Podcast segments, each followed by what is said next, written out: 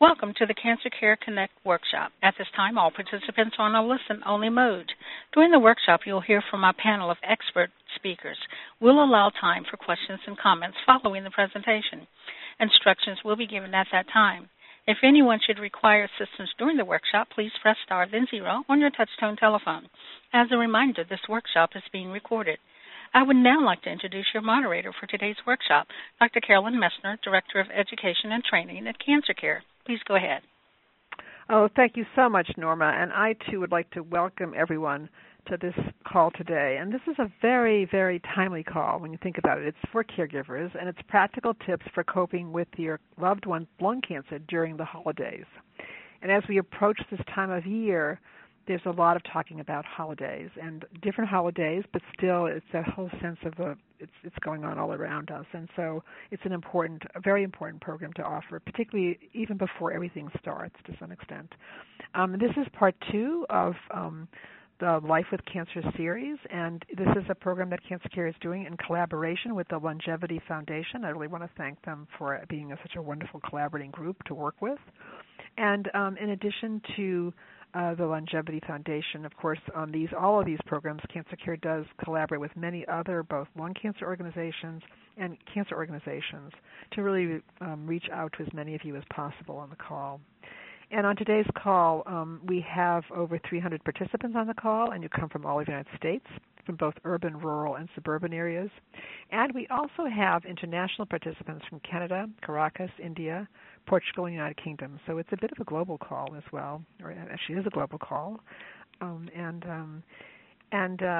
We have just wonderful speakers on our program today. And today's program is supported by the Celgene Corporation, Novartis Oncology, and Pfizer, and I really want to thank them for their support of the program. So now moving right along, we have great speakers, and I want to begin with our very first speaker, Dr. Victoria Lai, Assistant Attending Physician, Thoracic Oncology Service, Memorial Sloan Kettering Cancer Center. Dr. Lai will be addressing caring for your loved one with lung cancer during the holidays, the important role of the caregiver on the healthcare team, and helping to manage your loved one's treatment during the holidays. It's really my great privilege to turn this program over to my esteemed colleague, Dr. Lai. Thank you, Dr. Messner, for the kind introduction. It's an honor to be here with all of you and to speak on these very important topics. And again, I want to thank Cancer Care and both Cancer Care and the Longevity Foundation for working to put this important program together. Dr. Messner mentioned the 3 points that I'd like to focus on and cover today. And starting with the first point, caring for your loved one with lung cancer during the holidays.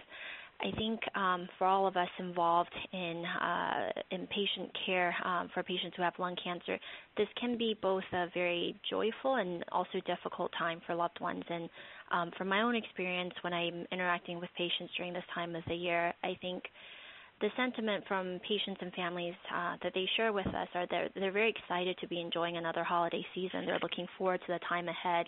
But one of the key questions that they always have, not really during this time of the year, but really throughout the entire treatment, is what does the future bring? I think one of the fears that a lot of patients have shared with me is, will I get to enjoy another holiday season in the future?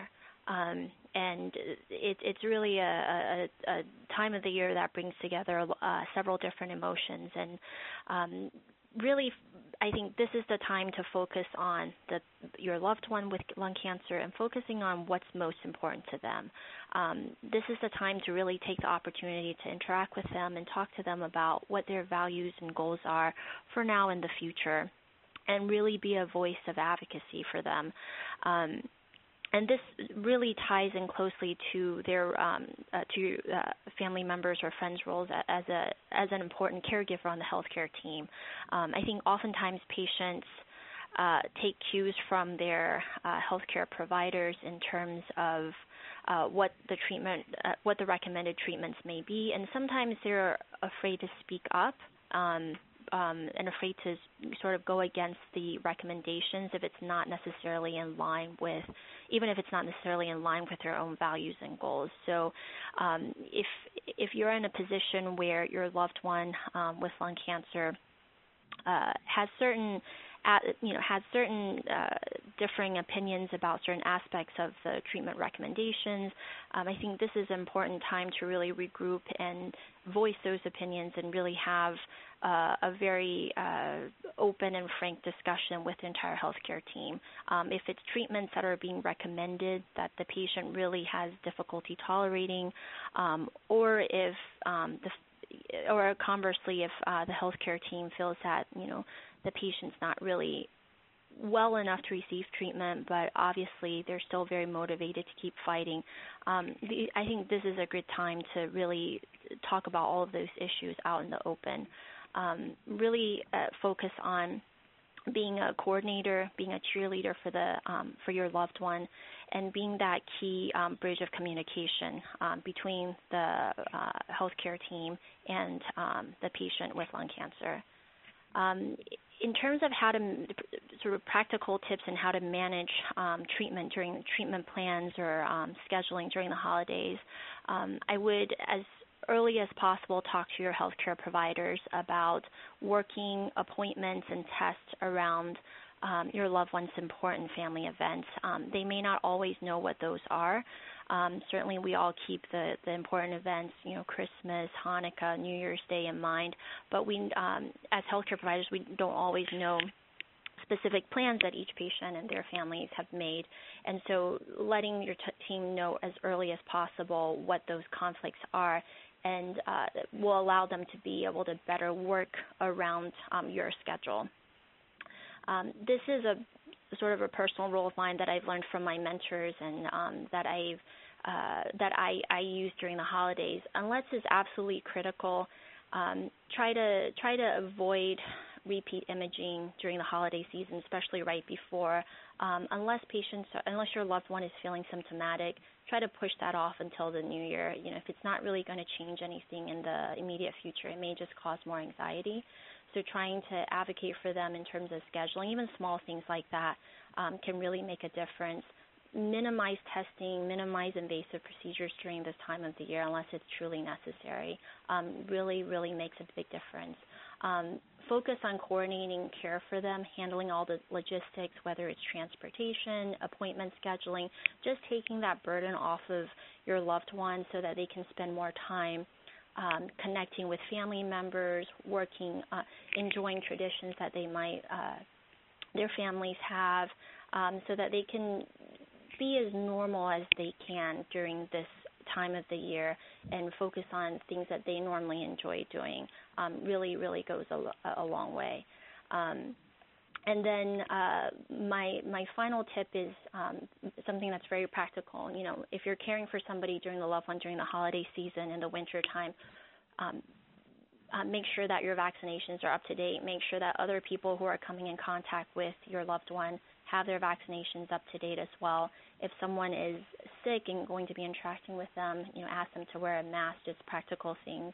And again, I think my key point is to really focus on things that are important to your loved one and trying to minimize testing and appointments during this time of the year so that they can maximize time at home with family and friends. And I think that's the most important thing that that we as caregivers can do for our loved ones during this time. Oh, thank you so much, Dr. Lai. That was really wonderful. What a wonderful way to start the call off in terms of just the focus on family and the holidays and the significant others and caregivers. So thank you so much, and the person living with, coping with lung cancer. Thank you. And our next speaker is Dr. Michelle Mollica, and Dr. Mollica is Program Director, National Cancer Institute, Division of Cancer Control and Population Sciences, Healthcare Delivery Research Program Outcomes Research Branch. And Dr. Mollica is going to address the role of the caregiver in adherence, the challenge of treatment schedules during the holidays, long-distance caregivers, tips during the holidays, and key questions to ask the healthcare team before the holidays about treatment disruptions, prescription refills, family visitors, weekends, traveling to different time zones, and travel bag for medications. So it's really my great pleasure now to turn this program over to my esteemed colleague, Dr. Mollica. Thank you very much, Carolyn. So I'm really excited to be with you all today to talk about these really important topics. And thank you to Cancer Care and the Longevity Foundation for putting on this important workshop today. So as Carolyn mentioned, I am a program director. I'm also an oncology nurse at the National Cancer Institute. Our institute funds research that's focused on cancer, and we have several funding initiatives and activities that are focused on supporting cancer caregivers. So I've been asked to talk a little bit about the role of caregivers in helping their loved one adjust to changing treatment schedules around the holidays and how to keep up with their treatment requirements of their loved ones. And I'll start by saying, while being a caregiver of a cancer patient requires organization and planning, this is especially true during the holidays. So doctors and treatment centers and the healthcare team might need to change your schedule for visits and treatment appointments or other services, but you might also have holiday plans you are considering changing or canceling. So before you do anything, I encourage you to talk with your doctor or your healthcare team. Your loved one may be able to adjust treatment slightly, as Dr. Lai indicated, but it's important to discuss these plans early with your doctor so you're getting the treatment and care that you need. The holiday season can also be challenging if you're managing the side effects of cancer and its treatment. So as so many of us have an expectation of a hectic, busy schedule for this last month and the holiday season, it's common for someone with cancer to want to be active and engaged in holiday activities, and often this may or may not be realistic depending on how your loved one is feeling. So the most effective thing that you as a caregiver can do is to try to plan ahead and have conversations to prioritize activities that are important. Communicating with family and friends about you and your loved one's ability to participate in activities will help you set expectations that are realistic, and I would encourage you to ask friends and family members to assist with shopping, wrapping gifts, or preparing meals to give others a chance to be involved and relieve some of your stress as a caregiver. I've also been asked by Carolyn to speak about long-distance caregivers and some tips during the holidays. So providing care to a loved one with cancer who does not live near you can be challenging, it can be stressful, and this is particularly challenging during the holidays. So again, it's important to plan ahead and communicate with your healthcare team so that you know what to expect. If you can't be with your loved one during the holidays, I encourage you to reach out to their doctor's office to clarify their treatment schedule and make sure that you contact your loved one's social worker or home care services, if that applies, to see if there's any schedule changes that need to be adjusted during the holidays. Another suggestion is to arrange for some video calls with your loved one to catch up and help you feel connected. If you are traveling to be with your loved one during the holidays, this may be a good time to arrange for a doctor's appointment to connect with those that are providing care. It may also give you a chance to give a small break to any local caregivers that live closer by. And finally, I encourage you to take time to reconnect with your loved one by taking part in activities you like to do together, like watching movies or putting together a puzzle, taking a walk if he or she is able. It's often easy to want to fit many things in while you're visiting your loved one, but it's just as important to take time to slow down while you're there and to ask your loved one what he or she would like to do. So in terms of key questions to ask your healthcare team, Dr. Lai actually answered a few of these already, but there might be several questions that you want to ask your healthcare team before the holidays. It may be helpful for you and your loved one to brainstorm about specific concerns or questions that might impact your ability to celebrate during the holidays, but I encourage you to come prepared with a list of questions that you want to ask your healthcare provider. And here's just a few examples. In terms of treatment disruptions, will we be able to keep our regular treatment appointments? Will changing our treatment or other visits impact my loved one? Who should we talk to if we need to make a change in our visit or treatment schedule? And will my loved one be more tired around the holidays, or how will treatment affect things around the holidays? For prescription refills, are there any medication refills we should get now so that we don't run out over the holidays? And who should we call if we do run out of a medication? And for family visitors, Dr. Lai made some really great points about having having family that's close by and being aware of if a loved one is sick, but does my loved one need to limit visitors? And what about if our family has had an illness?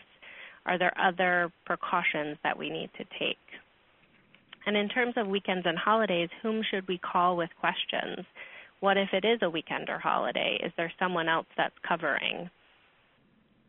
When you're traveling to different time zones, it's important to ask the healthcare provider how you should adjust your loved one's medication schedule. And when you have a travel bag, you're going away for the holidays and packing a bag with medications, you need to ask what medications should we take.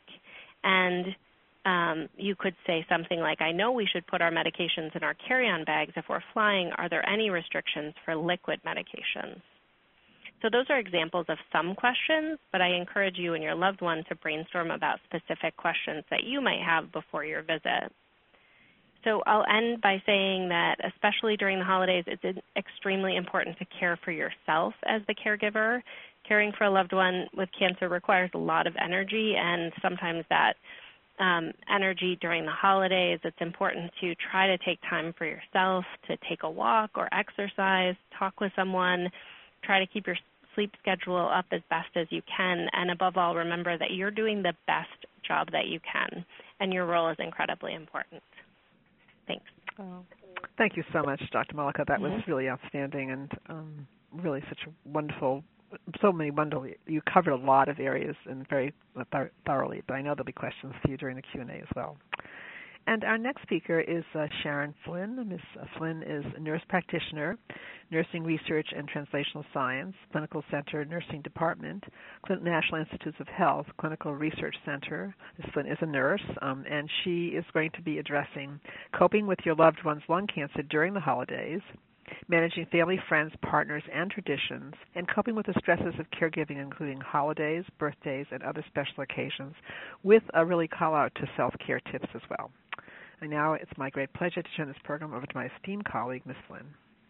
Oh, thank you, Dr. Messner, for the opportunity to be on the call today. And thank you to Drs. Lai and Mollica for their outstanding presentations summarizing the caregiver role, tips for long-distance caregivers, and for trip planning. Your role as a caregiver is vital to the safety and well-being of the loved one that you're taking care of. And so with that, I'd like to welcome all of our participants and say thank you for joining this call today. Whether you're a person living with lung cancer or the caregiver of someone with lung cancer, you recognize the importance of the caregiving role and made time to be on the call today. And I want to say thank you for doing that. And so I'm going to first start by having a definition from the Merriam-Webster Dictionary of a holiday. So a holiday is a day of festivity or a recreation in which no work is done. So obviously anyone who has hosted a holiday party would probably disagree with the no work was done portion. They would definitely say a day of festivity. And so we know that it takes a lot of work to prepare a house for a holiday, whether that's cleaning, cooking, maybe moving furniture around. And so special occasions like the winter holidays and birthdays are important family traditions that can become even more precious when someone is facing a serious illness. But even in the best of times, these holidays can be stressful, let alone if you are juggling a new cancer diagnosis, chemotherapy, or some form of treatment, and multiple medical appointments. And so I first want to say that there's no right way to celebrate a holiday. We encourage you to be creative and think of ways to modify that celebration to incorporate everyone in your family that's going to participate. So in the past, maybe your holiday included going ice skating or playing football in the backyard.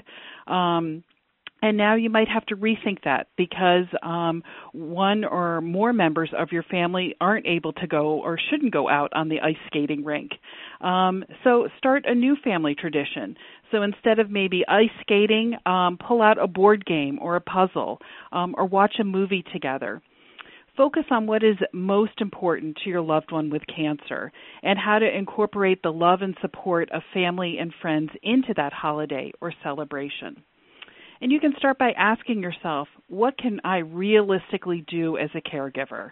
Your number one job right now is taking care of yourself and your loved one with cancer. And so in the past, maybe you hosted a huge family event with 20 people, you cleaned the house yourself, you cooked all the meals, and think back now, is that something that you can realistically tackle at this point? I often think of women, families that have a new baby. We certainly wouldn't spring a Thanksgiving Day celebration with 20 people and meals on them right after having a baby. And so we have to kind of readjust our celebrations now that you're taking care of someone with lung cancer. What can realistically be done? Just like a new mother, we wouldn't have them do everything by themselves, and we're encouraging you not to do the same thing. Maybe your event can be at a zoo or a park, or you can switch to another family member's house. Many times it's not the location that matters. It's the act of getting together that means the most to everyone. And so if you are hosting an event, ask for help. Many times friends and neighbors really want to help, but they don't know what to do. They ask you, oh, please call if you have something for me to do. And I know at least the American culture is to be a little bit more stoic and, oh, carry on, I can do it without asking for help. And I want to help change that culture to say, yes, ask for help. Create a list of tasks that need to be done to get ready for that holiday or for that celebration, and then ask loved ones to help you get through that list. And it doesn't include just the preparation for that celebration, but during that celebration. Don't be shy about asking family members and friends to help you. Again, often they don't know what to do, and they're looking for you to kind of set the tone and give them guidance. And so I would encourage you to do that. Talk to your loved one about what is most important to them. Remember that their experience is unique to them, and without their input and your input, you might be tempted to overschedule and have too many activities, which might be overwhelming and exhausting to both you and your loved one. So reflect on what the season means to you. What is most important to accomplish during the holiday task? Is it getting together with this special group of family members or friends, or maybe doing a couple holiday traditions? Talk about it and create lasting memories. And again, communicate with your friends and family, asking them for help. Sometimes using social media and technology to send out emails or create lists such as Sign Up Genius or other websites can help when you don't want to ask someone, maybe picking up the phone and asking them directly for help preparing a meal or cleaning your house. Social media is a great way to get that message out and communicate to your support system.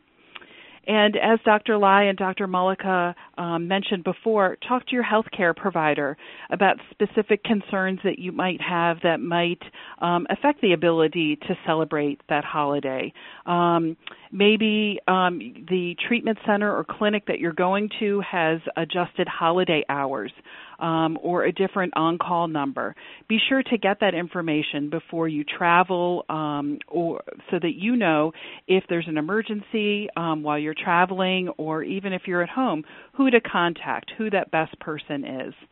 And if any of your medications require that you eat a meal either before or after or during that medication, it's important for the team to know if there are designated times during the holidays that you won't be eating or maybe fasting. Work with them so that they can adjust your medication schedules to meet that need, especially if you have diabetes or high blood pressure or a medication that's taken at certain times during the day. It's really important that you talk to your healthcare team to make sure that you're continuing to take that medication safely and appropriately. And as Dr. Lai mentioned, it's flu season is upon us. so as a gentle reminder to anyone coming to your special event, kind of screen them ahead of time and say if they have a cold or the flu or a cough, that we really appreciate your warm wishes, but it'd be better if they stayed at home until they fully recover. Acknowledge their willingness to come to the event and help ease their guilt if they aren't able to attend due to an illness. And when people are coming into your house, it's okay to have the hand sanitizer right there, or to point them in the direction of the sink with soap and water to wash their hands before they start, greeting your loved one with cancer and other people, especially our little ones that aren't always as good at washing their hands after they blow their nose. So remind them and help them to wash their hands and to cover their mouths when they're coughing. And next I want to move on to some self-care tips for coping with the stresses of the holidays. First, set time aside for yourself. And when I say time to yourself, that doesn't mean going to the grocery store and frantically running around trying to get those last-minute items or waiting in line to pick up a prescription. I want to encourage you to go out to lunch with a friend, work on your hobby, take some time to read a book or a magazine, watch a movie, go for a long walk, or anything else that you enjoy to help relieve the stress and anxiety of the holiday season. And give yourself, as a caregiver, permission to smile and laugh and have fun. You are a caregiver, and this is a very important job, and we want you to maintain your own health. And so part of that is going back to the basics of finding balance in your life, finding time to exercise a couple times a week, making sure that you're getting adequate sleep at night, and that you're eating healthy meals, including your fruits and vegetables, and drinking plenty of water. It's easy to kind of be on the go, go, go and forget that you need to rehydrate. So the basics of good nutrition and balance become even more important during the holidays, especially if we're out of our routine and we might be traveling. And next reminder is to keep your own doctor's appointments. Just as you're taking care of your loved one with lung cancer, you would never ignore one of their medical appointments. The same holds true for you. Make sure that you get your regular medical checkups and are staying on track with your medications and recommended cancer screenings such as mammograms and colonoscopies. Some people cope with stress by keeping a journal, and it doesn't have to be the traditional paper and pen journal. It can be an electronic journal on your phone, on your tablet. Journaling is a great technique to help us process our feelings. You might be worried that your loved one's chemotherapy treatment is taking a toll on them. You might be worried about your current financial status. A journal can help get those feelings onto paper or to screen, onto a tablet screen, and help us tackle them. And take those, they might help us formulate questions that we can take to our social workers, to our medical team, to help us get through these feelings and find solutions to certain problems. Look into counseling services. Everyone needs someone to talk to, whether it's a good, trusted friend, or it might be a professional to help us get through that stressful period. Sometimes as caregivers, we feel that we need to protect our loved ones from stress, anxiety, and worry. Talking to a professional counselor or to a trusted friend can help relieve some of the stress of caregiving. So give yourself permission to talk to an individual, to meet your needs, get your questions answered, and to help with the stress of caregiving. There are lots of support groups. Cancer Care is just one of them, but there are support groups that are happening 24/7. Sometimes they're in person, sometimes they're online in real time, and sometimes they are more of a blog. So ask your medical team about support groups that they offer at your local cancer center. And then Dr. Messner will talk about other ways that cancer care offers support. And to get in check with your feelings. Are you feeling depressed? Are you still maybe in a state of shock from the cancer diagnosis? We know this can affect the caregiver experience. And so you might be tempted to skip a dose of your medication, or you might say you're too busy to go to a medical appointment or pick up your prescription refill. And I'm here to tell you that you are worth it. You are worth fighting for, and that it does matter. Support is here, and all you have to do is just reach out for it. And so in closing, I'd like to do a quick breathing exercise. So if you're not already sitting down, I encourage you to sit down in a chair and with your feet on the floor and maybe with your hands in your lap or at least relaxed at your side. And it's okay if this position isn't comfortable for you. Find a position that is comfortable, maybe reclined a little bit. And so as you get comfortable, I want you to think of a location that makes you happy. This could be at the beach. It could be standing next to a mountain, or maybe you're sitting on a swing at a park. And so as you're thinking of that happy place, I want you to close your eyes and think more deeply about that happy place. Can you see the vivid colors of where you are? What sounds are you hearing? Are there birds chirping in the background? Are there waves crashing on the beach? Or maybe there's an ice cream truck ringing its bell.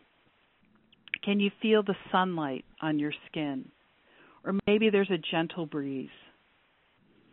And while you're thinking of your happy place, I want you to take a deep breath in, using all the muscles of your chest and abdominal muscles. And then hold it for a second or two, or however's comfortable, and then exhale. And we're going to do that 2 more times. And so we're going to take a deep breath in, and we're going to hold it, and then exhale. And as you're exhaling, all of the stress and worry is leaving you. You're left with only calm. And so for this last time that we're going to inhale and exhale, I want you to smile. So we're inhaling with a big smile on our face, and we're going to hold it with a smile on our face, and we're going to exhale, smiling. And then when you're ready, you can open your eyes and think about this simple breathing exercise. You can do it anywhere, anytime. You don't have to be sitting or with your eyes closed. And in closing, I just want to say to all of our caregivers and our patients, you are not alone. There are networks like Cancer Care to offer support to both our caregivers and our patients on this journey. Today's phone conference is just one of many resources available to you. And I want to remind you that you can do this, and you are doing this, and you're doing it really well. So thank you for inviting me to be on the call today. I wish you all the very best of your holidays, and I look forward to your questions and caregiving tips as you share them with the group on this call. So thank you, Dr. Messner, and for all of our friends on this call. Oh, thank you so much, Ms. Flynn. That was really outstanding, and I have to say that. And also, Ms. Flynn has mentioned that during the Q&A, you can ask a question. But if you have a tip that really works really well for you, please feel free to share it as well with all of us because, you know, you're living with this experience, and you may have things to come up with. Even if we've said them, to say them again, it's okay with us. We want to hear from all of you. So for the next, when we get to that next portion, we'll remind you that you can either ask a question or you can give us a tip of what works for you. Thank you. And our next speaker is Lauren Humphreys, and Ms. Humphreys is Senior Manager, Community Engagement, Longevity Foundation. And Ms. Humphreys is going to be addressing the Longevity Foundation's free programs and services and the Longevity Lung Cancer Helpline. And it's really my great pleasure to turn this program over to my esteemed colleague, Ms. Humphreys. Thank you so very much. On behalf of Longevity, we'd like to thank Dr. Messner and the Cancer Care team for their partnership and for convening this special workshop. And we'd also like to express our appreciation to the esteemed presenters for sharing insightful tips and resources today. The holiday season is full of festive activities that can bring both joy and additional stress for lung cancer caregivers. We'd like to take some time to share some resources that can help you get connected and get support to manage some of these challenges. So thank you very much for being with us today. Longevity empowers patients and their caregivers to be active decision makers in their treatment process through educational resources, online peer-to-peer support, and in-person survivorship programs. To answer your questions, the Lung Cancer Helpline offers toll-free personalized support. Our oncology social workers are available to help you manage the emotional, financial, and support challenges you and your loved one are facing. The helpline number is 844-360-LUNG. That's 844-360-LUNG. If you're looking for reliable information on lung cancer, you can visit the Longevity website, lungevity.org. You'll find Lung Cancer 101, a comprehensive medically vetted guide with the facts you need to understand your loved one's type of lung cancer and treatment options. It's written in easy-to-understand language with videos, questions to ask your doctor, and a useful glossary. The website also has a clinical trial finder. Enter the patient's diagnosis and treatment history to locate clinical trials they might be eligible for. Some of you may already be aware of Longevity's extensive support and survivorship programs, so I'd like to touch briefly on those as well. Through our Lifeline program, we offer one-on-one support by matching patients and caregivers to mentors who have similar experiences. These support relationships are by phone, but many of our Lifeline partners have met in person at events like our International Lung Cancer Survivorship Conference held each spring in Washington, D.C. Formerly called the Hope Summit, the conference brings together survivors, caregivers, advocates, and medical experts to learn about new advances and living well with lung cancer. The conference has educational tracks for newly diagnosed patients and for those with greater knowledge level, as well as sessions just for caregivers. These educational sessions include practical, emotional, and psychosocial support topics. Hope Summit gives lung cancer caregivers a unique opportunity to connect and to share their experience. First-time attendees can apply for a travel grant scholarship. Patients and caregivers can also receive peer-to-peer support and information from our 22 lung cancer support community online message boards and 18 private Facebook groups. These groups include biomarkers, special caregiving groups, and even a Hope Summit alumni for keeping touch throughout the year. Longevity also has downloadable materials available to help you learn about lung cancer. Our patient education booklet series offers 12 comprehensive booklets written and illustrated clearly to help you understand your loved one's diagnosis and treatment options.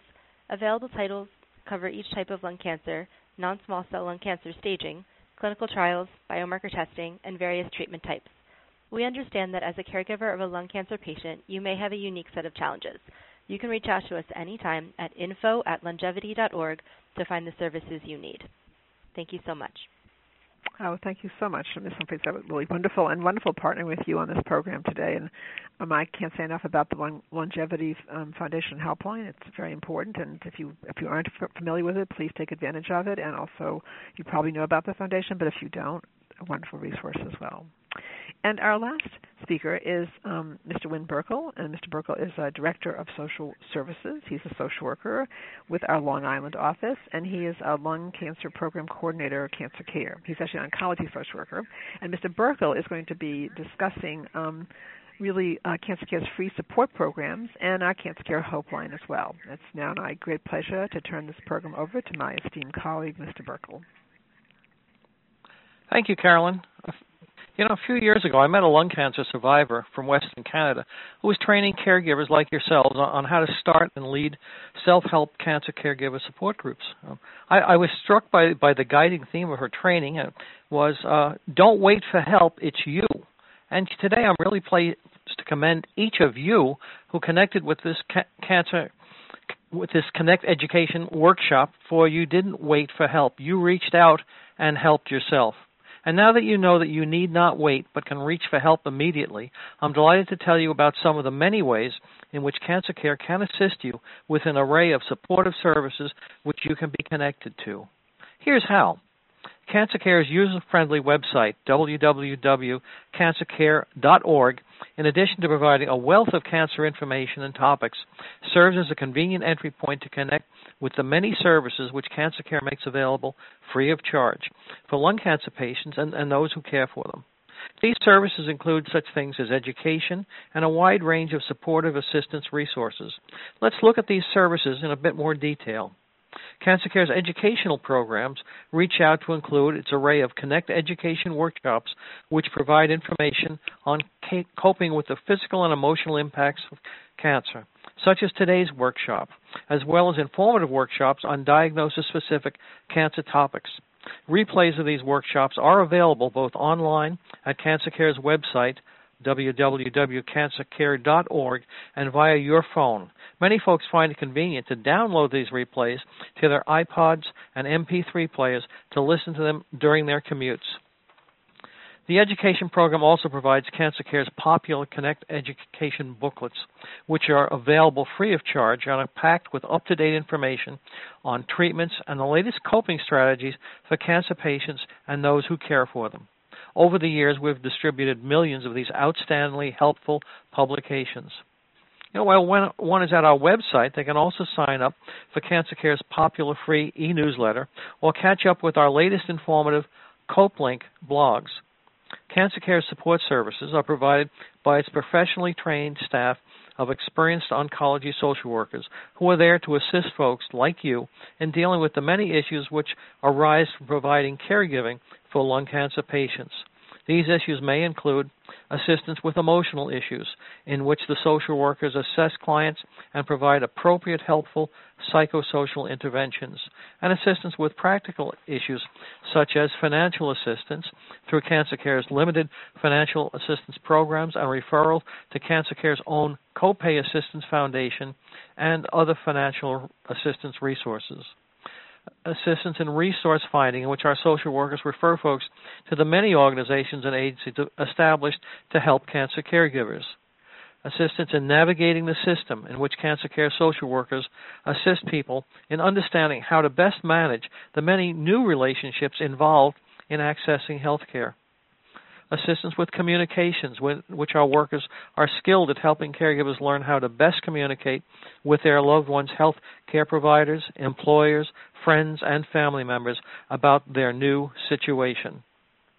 Cancer Care social workers provide this assistance in a variety of friendly settings, such as at Cancer Care's national office and its regional offices in the tri-state New York metropolitan area, where folks can receive individual and group counseling face-to-face, or over the phone, where people from across the nation can find immediate assistance by contacting the Cancer Care Hope Line, 1-800-813-HOPE, and longer-term assistance through individual telephone counseling with a Cancer Care social worker, as well as connecting with other people in professionally facilitated telephone support groups, and online, where people from across the country share concerns in professionally moderated online support groups, which are available 24/7 for participation.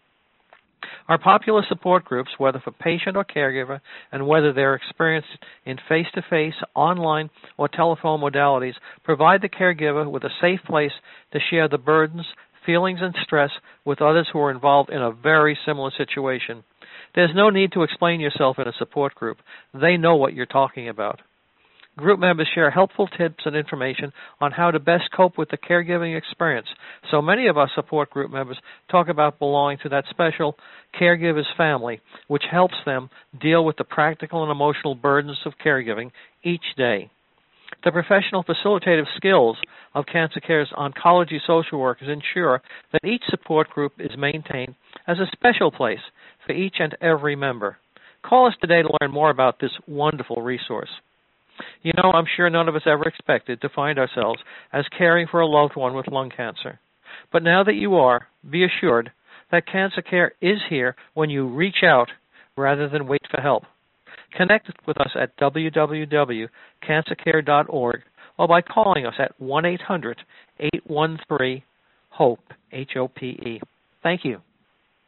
Oh, thank you so much, Mr. Burkle. That was really wonderful and very informative, and also a way to access all these resources from Cancer Care that you may all wish to get. They're all free.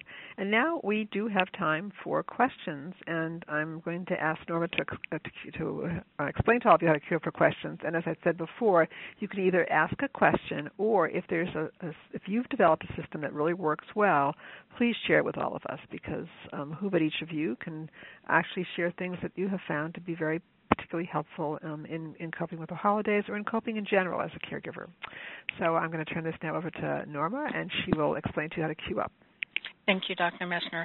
Ladies and gentlemen, if you would like to ask a question, please press star then 1 on your touch-tone telephone. If your question has been answered and you wish to remove yourself from the queue, you may press the pound key. Those of you on the web may submit questions by clicking Ask a Question. Our first question comes from Mallory M. Your line is open. Thank you all very much. I'm not Mallory. My name is Phil. I'm a caregiver. And thank you all very much for doing what you're doing. It's the first time I've sat in on this, and I appreciate all of you all being there and presenting this information. Very knowledgeable. It's nice to know we're not alone in this and that we're able to share. My question is the bedside manner of our treatment doctor. She has just finished round 4 of 2 chemo drugs and Keytruda. The chemo drugs will go away. We will be on a maintenance of Keytruda every 3 weeks. And her doctor, first off, I'm not here to beat the doctor up. Doctors have a very difficult job, I believe, in dealing with this type of these patients. It's not a happy place for the doctors to be, I'm sure. There's a lot of burnout. I don't know. I respect the doctor, let's put it that way. But I don't know how to address the fact that we had asked. We were having a discussion with the doctor, and we said we asked, well, now that the chemo is going away, what will the side effects of Keytruda be? And he just kind of threw up his hands and said, you know what the side effects are. You've already gone through, because we've been on Keytruda for 4 sessions, and it kind of shut down any ability for us to want to continue or to try and continue to ask questions. And again, I'm not beating him up. I don't know how to. I'm not a confrontational person. And do you have a comment is there a question you wanted to ask, or is there something you'd like to have us address here? Good points you're making. How do we talk to our doctor about when it wants to shut the conversation down? Okay, that's I want to be respectful of the doctor, but I want to be respectful of us. I don't know how to. Excellent. That's an excellent point. I don't know how to start that conversation with him. Mm-hmm. Thank you, and you're actually raising a very good point. I'm going to ask Dr. Lai to address that, and I think she might be in a very good position, and I'll have others address it as well, but just to what happens when you get that response, like you've already been through it, you know what to experience. Are there things, or others as well, that one might say that it is difficult, and then what do you need that you still want to have that discussion open is what you're saying. So do you want to start, Dr. Lai, with that? Sure. Thank you for the comment. And I'm sorry that you and your loved one had to go through that experience. It does make it. It's a challenging situation to be in. I think. It's a working relationship between the healthcare providers and the patient and the caregivers, and ultimately we all want patients to feel comfortable with their care team, to feel confident in their care team. I think that it sounds like so far the working relationship has been going very well, specifically with regards to re-reviewing side effects of a specific drug. My recommendation would be really just to try again at the next visit, ideally in person, and really just emphasize that this is something that's very important to you and your loved one with lung cancer, and your healthcare provider should re-review everything on request, even if it's something that's been reviewed in the past. We understand that patients and their loved ones receive a lot of information at each visit, and it's difficult to process all of it, and even if you've heard it once or twice or three times, that's not enough, and sometimes you do need that repetition. And so my recommendation would be just to do already what you're doing, advocate for your loved one, tell them directly that this is something that's very important, and it's important that you maintain an open channel of communication, and it's important for you to understand what the side effects are for this particular drug on its own so that you can learn to watch out for those side effects and report that back to the treating team. And so I think that for most providers, I don't know if it was just a particularly difficult day for them, and hopefully that was just a one-time experience. But I think if you bring it up again in clinic and start the conversation again, things will likely improve. Excellent. Thank you. And is there anything about Keytruda that would prompt that sort of response, or not? This is really just an aberrant response by the physician. But other things, does the response, do the side effects change over time? So really, it may not be exactly the same each time.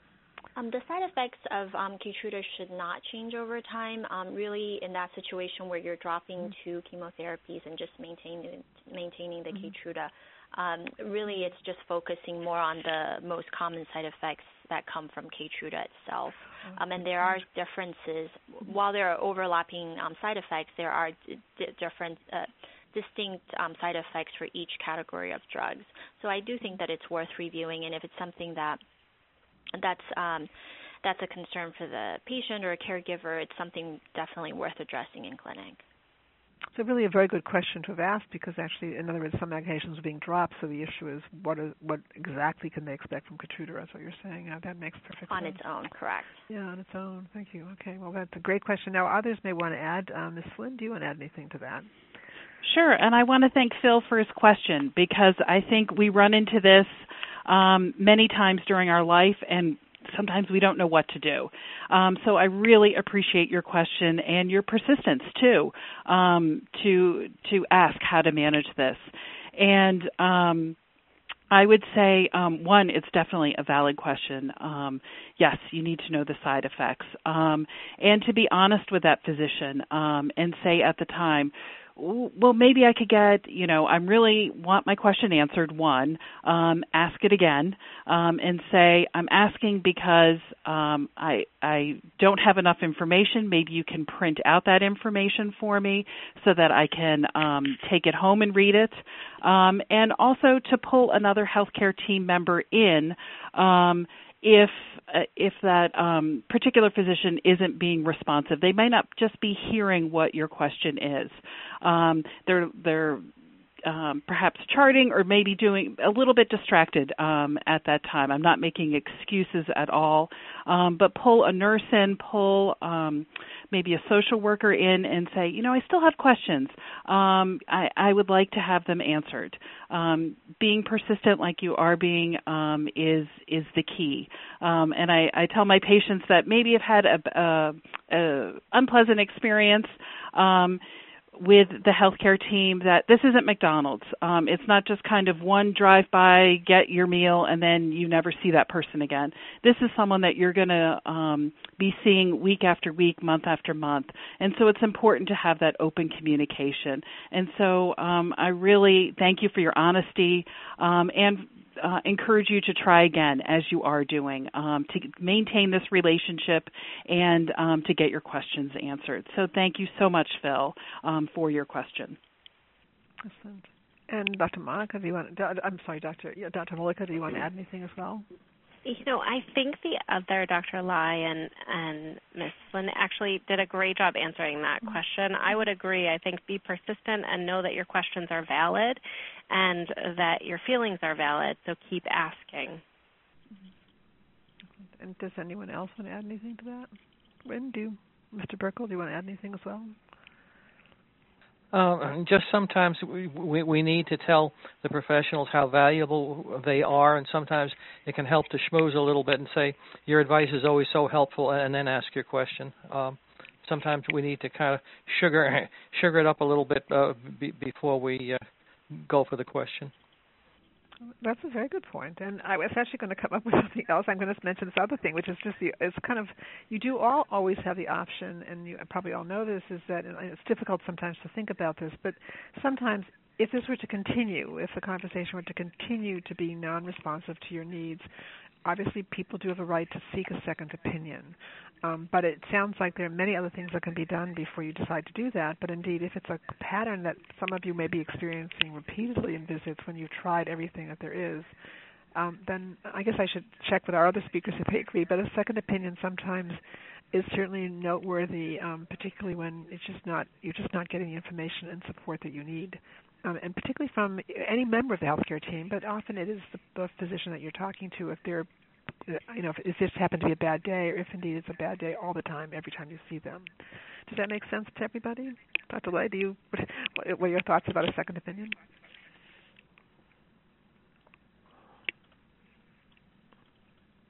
Oh, Dr. Lai, your thoughts about a second opinion?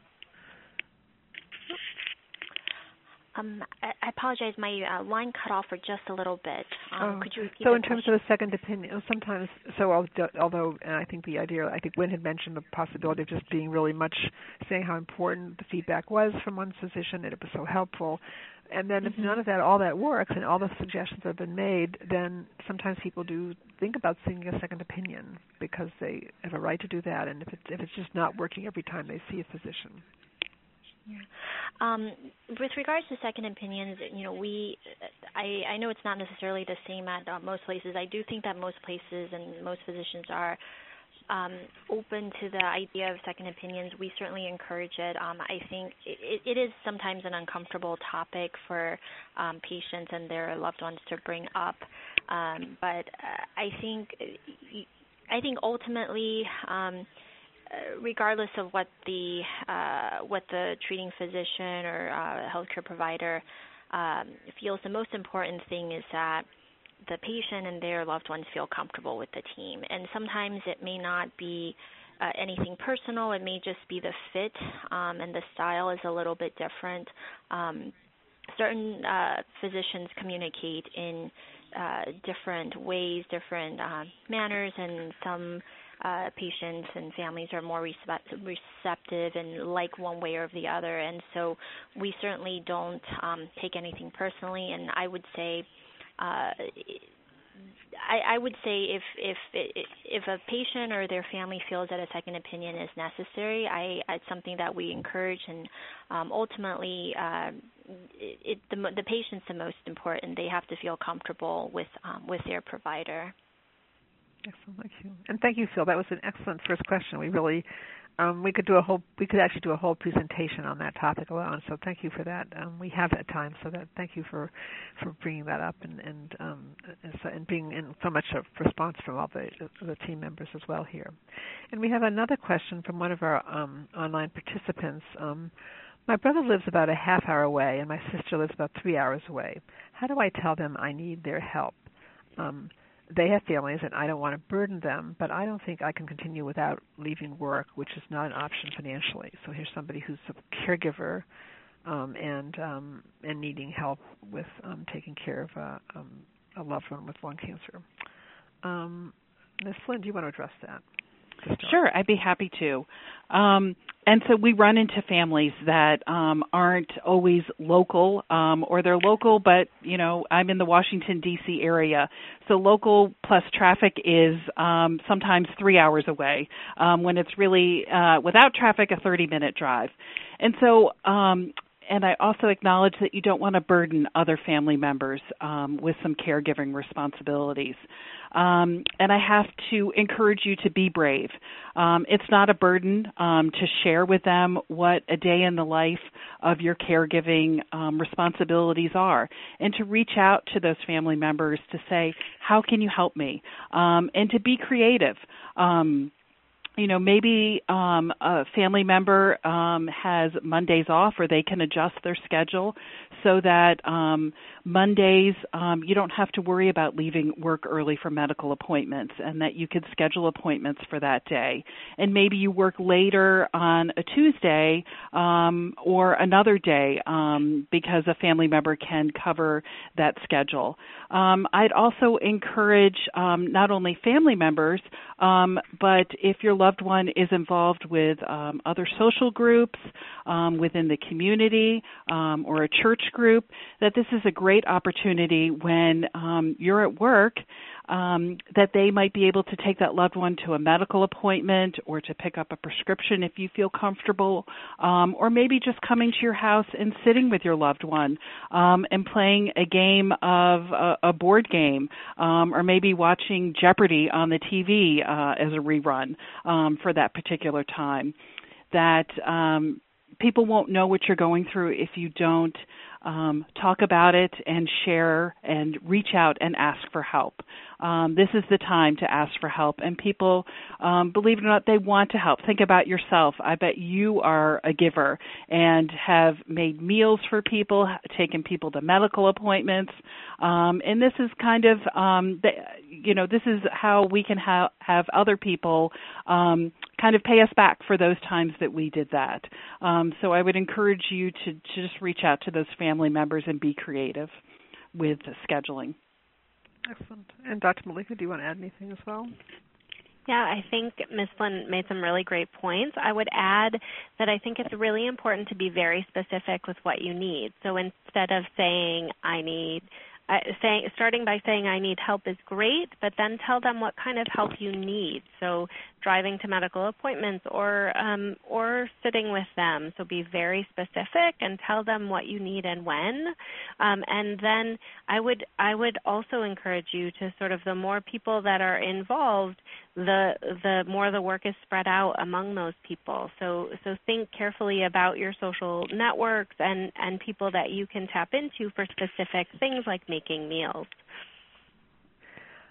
Well, I have to say that this has been an amazing call. I have to say that we've really covered a lot of important areas in this program today, and I just want to thank our speakers who've been terrific, and I also want to thank all of our participants who've actually been on the call and those who've asked such great questions, actually very extensive questions that really, we appreciate that as well. I want to remind all of you this is a one-hour program. It looks like we could go on for quite a bit longer, but of course this is a one-hour program. And so I want to get back to the fact that some of you still have questions to ask, or you may have had questions and didn't actually have a chance to ask your question.